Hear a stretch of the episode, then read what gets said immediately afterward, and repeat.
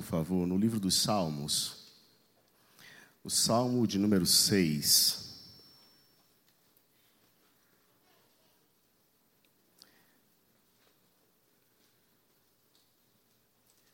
Livro dos Salmos, Salmo de número 6.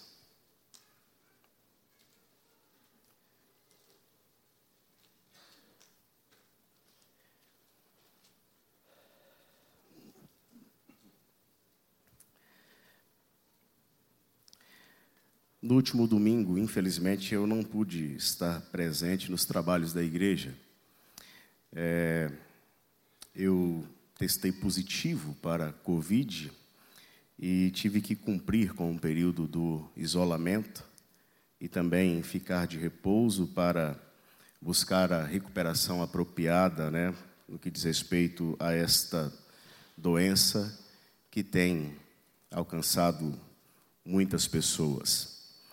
Naquele domingo, no domingo passado, eu estava escalado para pregar no culto das nove da manhã e também às dez e quinze. Então, em duas ocasiões eu estaria é, pregando no domingo passado. No culto das nove da manhã, o texto bíblico que eu pregaria seria exatamente esse texto, o texto do Salmo de número 6. E ao longo daquela semana, enquanto estudava essa passagem, eu não imaginava que estava doente.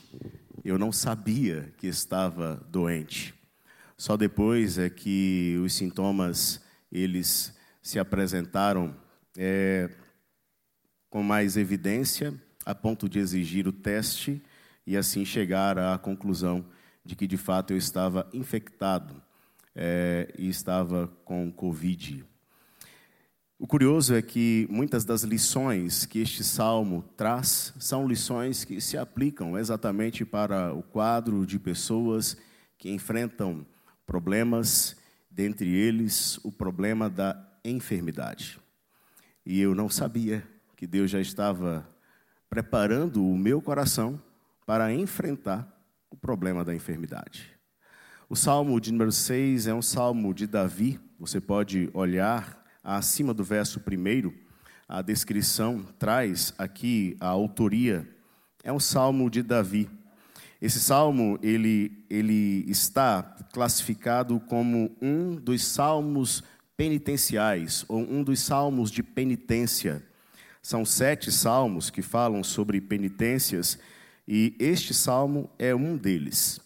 Os salmos penitenciais apresentam é, o autor do salmista rasgando o seu coração, buscando a misericórdia de Deus, buscando o perdão de Deus, expressando a sua confiança diante do Senhor e também tecendo uma palavra de louvor e de exaltação a Deus pelos seus atributos, por quem Ele é e também por aquilo que Ele faz, por aquilo que Ele realiza nós, quando olharmos para este salmo nesta noite, nós vamos ver que nós encontraremos aqui algumas dessas características, sim, dos salmos penitenciais, e por esta razão ele está classificado desta forma.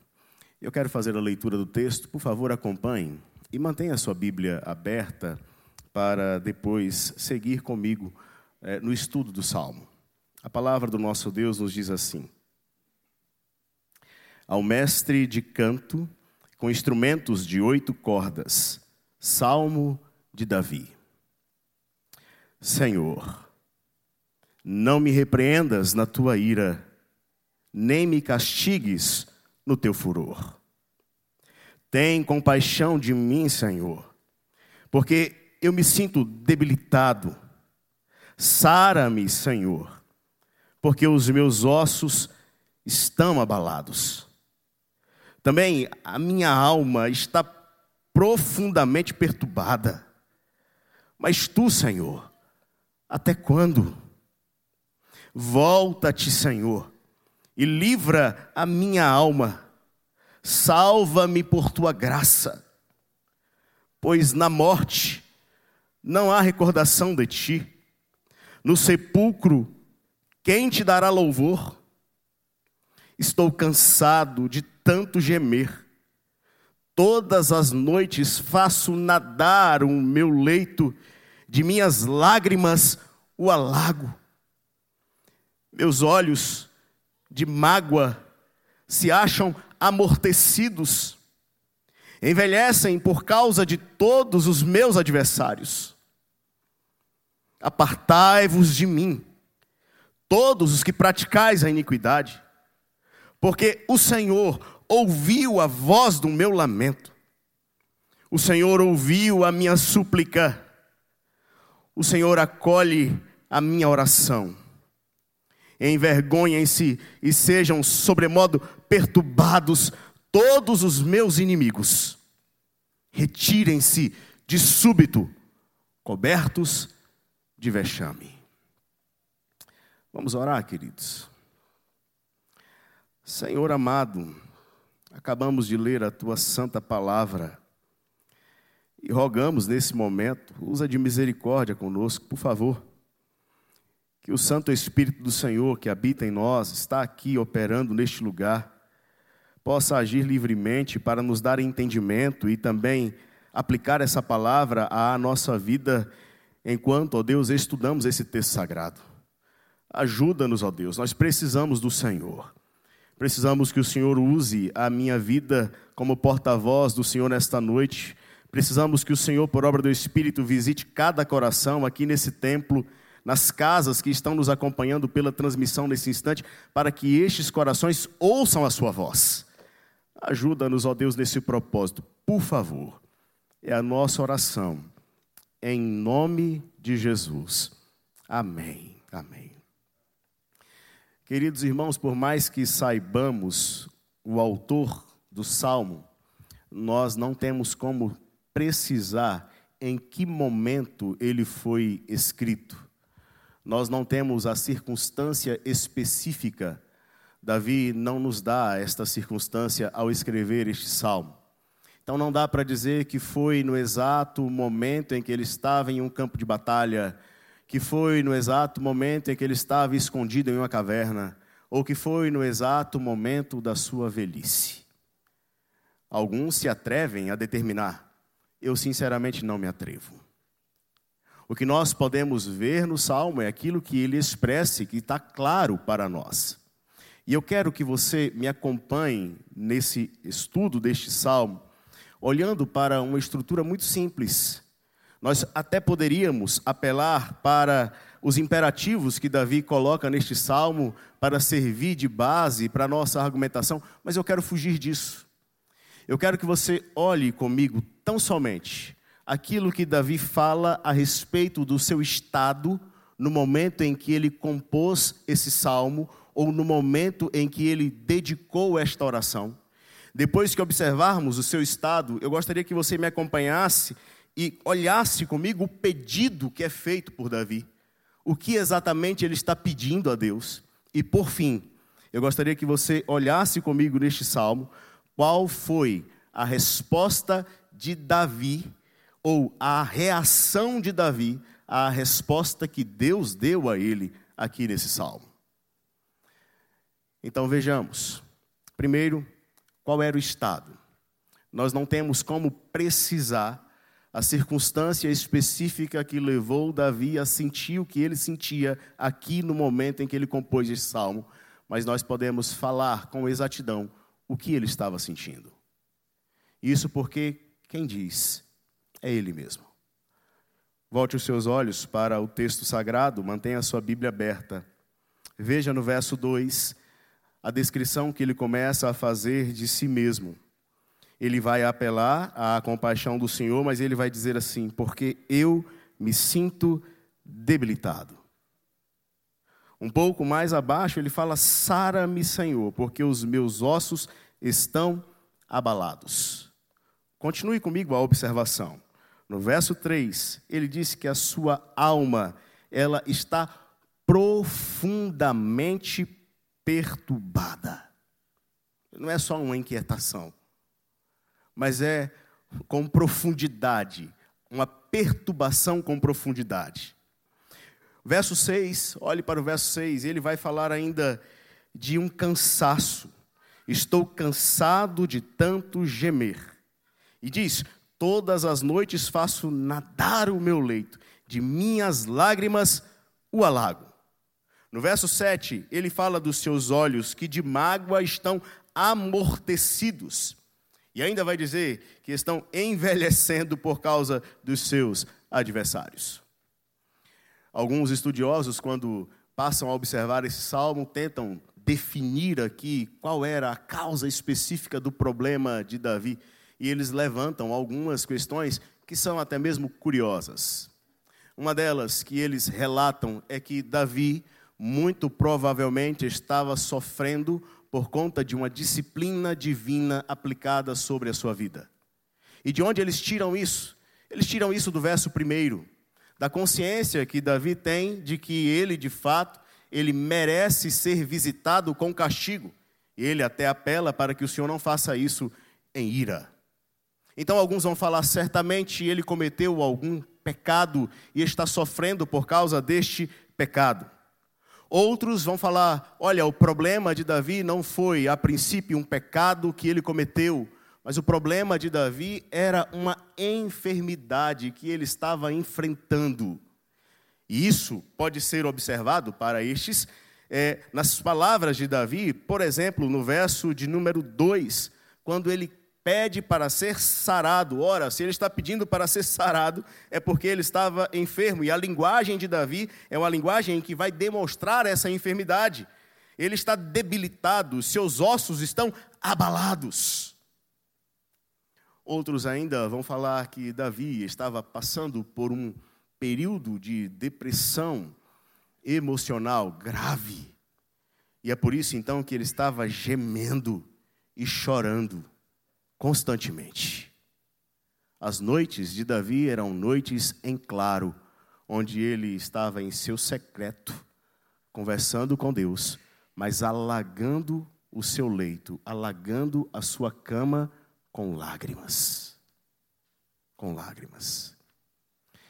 Se você acha que essas três possibilidades já tornam a coisa difícil, ainda tem outros que vão falar que o verdadeiro problema de Davi eram os adversários humanos pessoas que se levantaram contra ele e que provocaram toda essa angústia. Que provocaram toda essa angústia. Sinceramente, queridos irmãos, eu não me atrevo também a dizer qual era a raiz, onde tudo começou. Por mais que tenha a tendência de imaginar que o conceito de Davi, de que ele merecia ser disciplinado, é algo muito forte que rege as outras áreas, eu sinceramente prefiro olhar para Davi como uma pessoa, um ser integral, que está sofrendo em seus relacionamentos interpessoais, que está sofrendo um abatimento interno de alma, uma dor do coração, uma dor da alma, uma angústia do coração, que está sofrendo por conta disso também, com as sequências físicas, e é claro, está colhendo frutos do que diz respeito ao seu próprio relacionamento com Deus.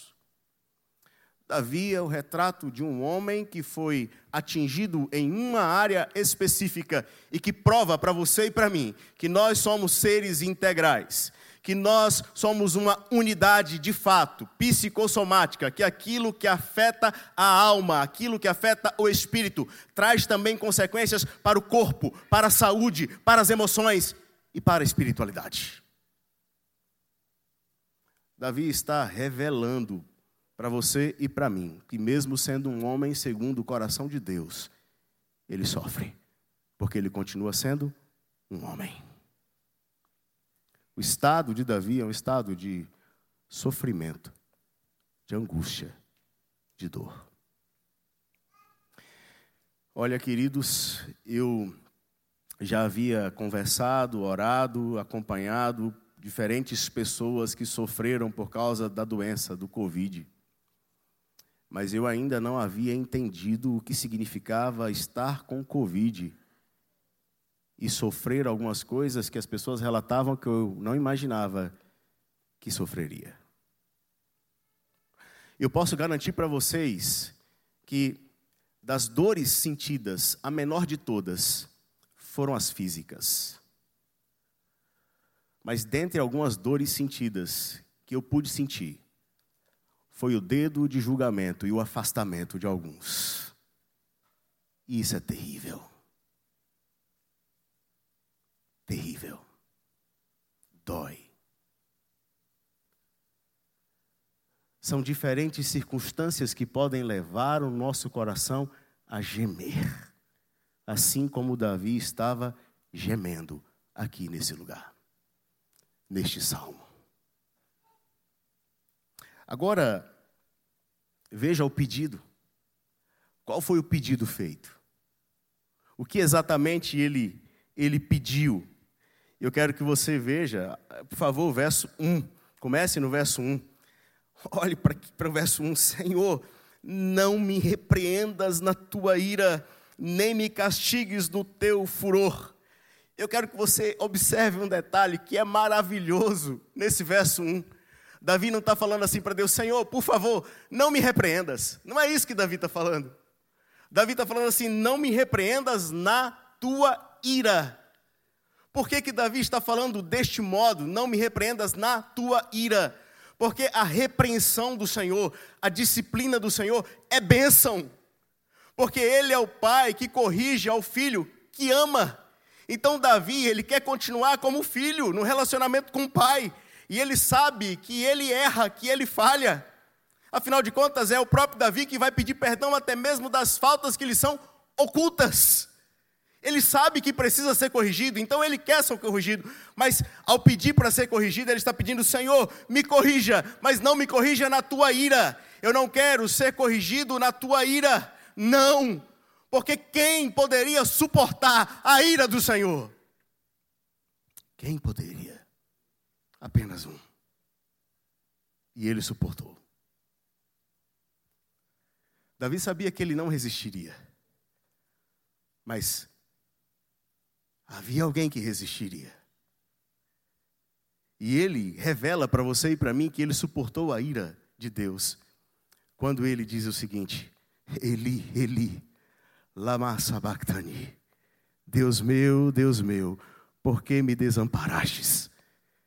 Jesus Cristo, Filho de Deus, no seu lugar e no meu lugar, recebendo sobre si a sentença de condenação, recebendo sobre si o derramamento do cálice da ira do Pai, para que você e eu não recebêssemos mais esta ira. Mas se por um lado nós não receberemos mais esta ira, enquanto aqui estivermos peregrinando neste mundo, será necessário para você e para mim, em diferentes momentos, sermos repreendidos. E Deus, por amor, usará diferentes circunstâncias, sejam adversários humanos, sejam adversidades da alma, no coração, ansiedade ou coisas assim, seja enfermidades físicas, Ele usará para quê? Para moldar o seu caráter e o meu caráter, fazendo com que você e eu nos tornemos parecidos com seu filho. Portanto, ele está pedindo: não me repreendas na tua ira. E o verso 2, ele vai mostrar então como que ele quer ser repreendido. Ele quer ser repreendido ou tratado pelo amor do Senhor, pela ternura do Senhor. Some a expressão tem compaixão com a expressão do verso 4, salva-me por tua graça. Ele espera o favor do Senhor, a manifestação do amor, a manifestação da misericórdia. Davi sabe que precisa ser tratado, mas ele quer ser tratado segundo o amor de Deus derramado sobre a sua vida. Compadece de mim, Senhor. Não há quem possa socorrer-me na minha debilidade, nas minhas limitações. Eu fico encantado porque Davi, mesmo sendo homem segundo o coração de Deus, não se apresenta aqui ao Senhor como alguém grande, como alguém importante, como alguém imponente. Pelo contrário, ele reconhece que é pecador, ele reconhece que é pequeno, ele reconhece que necessita de compaixão que necessita de graça. Quando ele fala de graça no verso 4, é tão bom olharmos para essa palavra de Davi aqui associada ao verso 3. Olhe para o verso 3. Também a minha alma está profundamente perturbada, mas tu, Senhor, até quando? Eu sinceramente vejo que Davi está falando aqui assim, Senhor, na minha perturbação, eu tenho lhe buscado, eu tenho clamado, mas o Senhor onde está? Cadê o Senhor? Não é a primeira vez que a gente encontra essa expressão até quando. Passe algumas páginas, por favor. Vá para o Salmo 13. Vá para o Salmo 13. Olhe o Salmo 13. Veja quem é o autor do Salmo 13. E você vai ver que o Salmo 13 está assim: ao mestre de canto, salmo de quem? De Davi. E olha o que, que vai aparecer aqui de novo: até quando? Até quando, Senhor? Esquecer-te-ás de mim para sempre? Até quando ocultarás de mim um rosto? Até quando estarei eu relutando dentro de minha alma, com tristeza no coração a cada dia? Até quando, até quando, até quando, Senhor? É o que ele está perguntando. Volte para o Salmo 6. Senhor, eu estou perturbado dentro da minha alma, estou sofrendo, debilitado, e o Senhor, cadê? Parece que o Senhor não está me ouvindo. Por favor, se volte para mim e venha me salvar por tua graça. Eu sei que não mereço. Se fosse para olhar as, as minhas iniquidades, eu não subsistiria. Mas trata-me pela tua graça, socorre-me. É o pedido que ele está fazendo. Não é um pedido firmado em si mesmo. Não é um pedido respaldado pelas suas ações é um pedido confiado inteiramente no Senhor. Até quando é um, uma manifestação do desejo pela visitação de Deus, enquanto o salmista enfrenta um estado de miséria. Alguns estudiosos vão falar que esta expressão era a expressão preferida de João Calvino, quando ele enfrentou uma enfermidade duríssima. E em diferentes momentos ele se virava para o lado e falava: Até quando, até quando, até quando, Senhor? Ah, queridos, quantos não são aqueles que no secreto, lá no quarto, têm falado exatamente isso com Deus, diante da dor e do gemido, tem se expressado com o Senhor deste modo: até quando, Deus? Até quando? Até quando? Davi espera ser socorrido e sarado porque ele não quer enfrentar a morte. No verso 5 ele deixa isso claro. E tem uma razão muito linda pela qual ele não quer enfrentar a morte. A razão é a seguinte: eu quero permanecer vivo para continuar louvando ao Senhor na congregação, porque se eu morrer, eu perderei a oportunidade de fazer isso. Pois na morte não há recordação de ti, no sepulcro, quem te dará louvores? Senhor, sara-me, quero permanecer vivo, porque eu tenho prazer em me ajuntar com os meus irmãos, eu tenho prazer na, na, na reunião solene, na congregação solene, para adorar, para exaltar, para glorificar ao Senhor, para poder falar dos seus atributos, da sua beleza, da sua glória. Isso alegra o meu coração, portanto, eu não quero partir, eu quero permanecer vivo para continuar sendo um adorador. Ah, queridos, quantos de nós deveríamos desejar a mesma coisa? Nós queremos permanecer vivos, por quê? Porque ainda queremos conquistar algo, ainda não comprei a minha casa própria, ainda não casei os meus filhos, ainda não plantei uma árvore, ainda não escrevi um livro. Mas Davi quer permanecer vivo porque ele quer continuar com o coração inflamado pela adoração, exaltando ao Senhor tendo prazer no ajuntamento. A última observação. Vejam agora a reação de Davi à resposta de Deus. Isso é maravilhoso, porque a sensação que temos é que do verso 8 ao verso 10, a, a tônica do salmo muda. Essa é a sensação que temos. Ele vai dizer: Apartai-vos de mim, todos que praticais a iniquidade, porque o Senhor ouviu o meu lamento, o Senhor ouviu a minha súplica, o Senhor acolhe a minha oração. Envergonhem-se e sejam sobremodo perturbados todos os meus inimigos. Retirem-se de súbito, cobertos de vexame. Veja um detalhe maravilhoso aqui, porque ele vai repetir a mesma ideia com diferentes palavras para nos dar um entendimento maior daquilo que ele está querendo dizer para a gente. No verso 8 ele diz assim: O Senhor ouviu o meu lamento. No verso 9, o Senhor ouviu a minha súplica. No verso 10, o Senhor acolhe, 9 ainda, o Senhor acolhe a minha oração. Lamento, súplica e oração.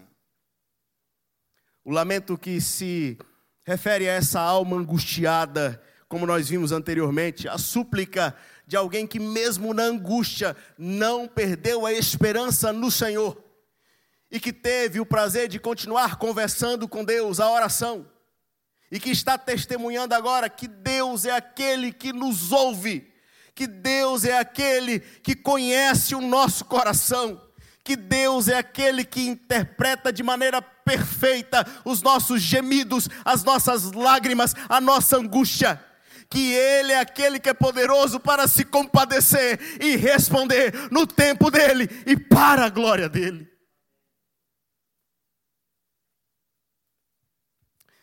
Aí o verso 8 ele fala assim: Apartai-vos de mim, todos que praticais a iniquidade. Você se recorda de onde aparece novamente essa expressão? Mateus capítulo 7 o Senhor Jesus falando a alguns que vão querer se aproximar dele, pensando que tem parte na vida eterna, pensando que vai morar com ele na glória, no gozo eterno. E o Senhor Jesus vai falar para eles: Apartai-vos de mim, eu não vos conheço. Não, de modo algum, esse reino não é para vocês. Esse reino é para aqueles que, enquanto estiveram no mundo, peregrinaram, sofreram, mas em nenhum momento deixaram de crer e esperar na minha pessoa. Este reino é para aqueles que foram considerados justos não por causa das suas próprias obras, mas por causa da minha obra em favor deles e confiaram em mim. Este reino é para aqueles que não tiveram a alegria de viverem em pecados declarados sem romper com os mesmos, mas quando foram confrontados com seus pecados, confessaram os seus pecados e buscaram perdão no Pai através da minha obra. Este reino é para estes, não é para vocês. Apartai-vos. E Davi está falando assim: apartai-vos. Estes que estavam rindo da minha da minha desgraça, do meu estado, estes que estavam se alegrando na minha miséria, eles não compactuam com o coração de Deus e eu não quero compactuar mais com eles. Apartai-vos de mim. É um rompimento. Ele quer romper a resposta de Davi é de rompimento com estes, não somente de reconhecimento de que Deus é aquele que ouve, mas de romper com aquilo que pode levar para uma vida de pecado e de distanciamento do Senhor. E aí no verso 10, eis que Davi se levanta como um profeta, falando de uma realidade que é aplicada aqui, mas que será concretizada na eternidade. Envergonhem-se e sejam sobremodo perturbados todos os meus inimigos. Retirem-se de súbito, cobertos de vexame. Aqui no verso 10, Reverendo Jorge, nós vamos encontrar exatamente aquela explicação que você deu no domingo passado. Que o Salmo de número 1 é uma apresentação do livro dos Salmos, que vai mostrar a, a vida bem-aventurada dos servos de Deus e o contraste com a vida dos ímpios. E o Salmo de número 1 vai falar exatamente disso. Abra sua Bíblia, volte para o Salmo primeiro. Veja, bem-aventurado o homem que não anda no conselho dos ímpios, não se detém no caminho dos pecadores, nem se assenta na roda dos escarnecedores. Antes o seu prazer está na lei do Senhor e na sua lei medita de dia e de noite. Ele é como uma árvore plantada junto à corrente de águas que no devido tempo dá o seu fruto e cuja folhagem não murcha, e tudo quanto ele faz será bem sucedido. Agora veja os ímpios. Os ímpios são aqueles lá do verso 10, do Salmo 6. Os ímpios não são assim. São, porém, como a palha que o vento dispersa. Por isso os perversos não prevalecerão no juízo, nem os pecadores na congregação dos justos. Eu repito, verso 5: os perversos não prevalecerão no juízo, nem os pecadores na congregação dos justos. O verso 10 do capítulo, do capítulo 6, ou do, do Salmo de número 6, melhor dizendo: Envergonhem-se e sejam sobremodo perturbados todos os meus inimigos. Nós podemos falar todos os perversos. Retirem-se de súbito cobertos de vexame, porque eles não vão prevalecer no dia do juízo. E é tão interessante porque há uma inversão. Davi começa o salmo como um homem de ossos esmagados ou que está tremendo de tanta angústia. Mas ele encerra como alguém que está vibrando pelo socorro que veio do Senhor e a salvação que Deus deu. Estes aqui, os ímpios, eles estavam sorrindo no começo do salmo. Mas terminam, terminam o salmo tendo a sua vergonha exposta, porque eles não vão prevalecer. E é como se o Senhor estivesse falando em alto e bom som para você e para mim, que por mais que durante esse tempo da nossa vida, na nossa peregrinação, enfrentemos adversidades, situações difíceis que nos levem às lágrimas, nós devemos nos regozijar, porque o nosso futuro, a nossa eternidade será de glória. Entretanto, aqueles que agora estão sorrindo, vibrando, com conquistas materiais, como foi ensinado no último domingo, haverão de ter uma eternidade, se não se dobrarem diante de Cristo, de vexame, de horror e de sofrimento.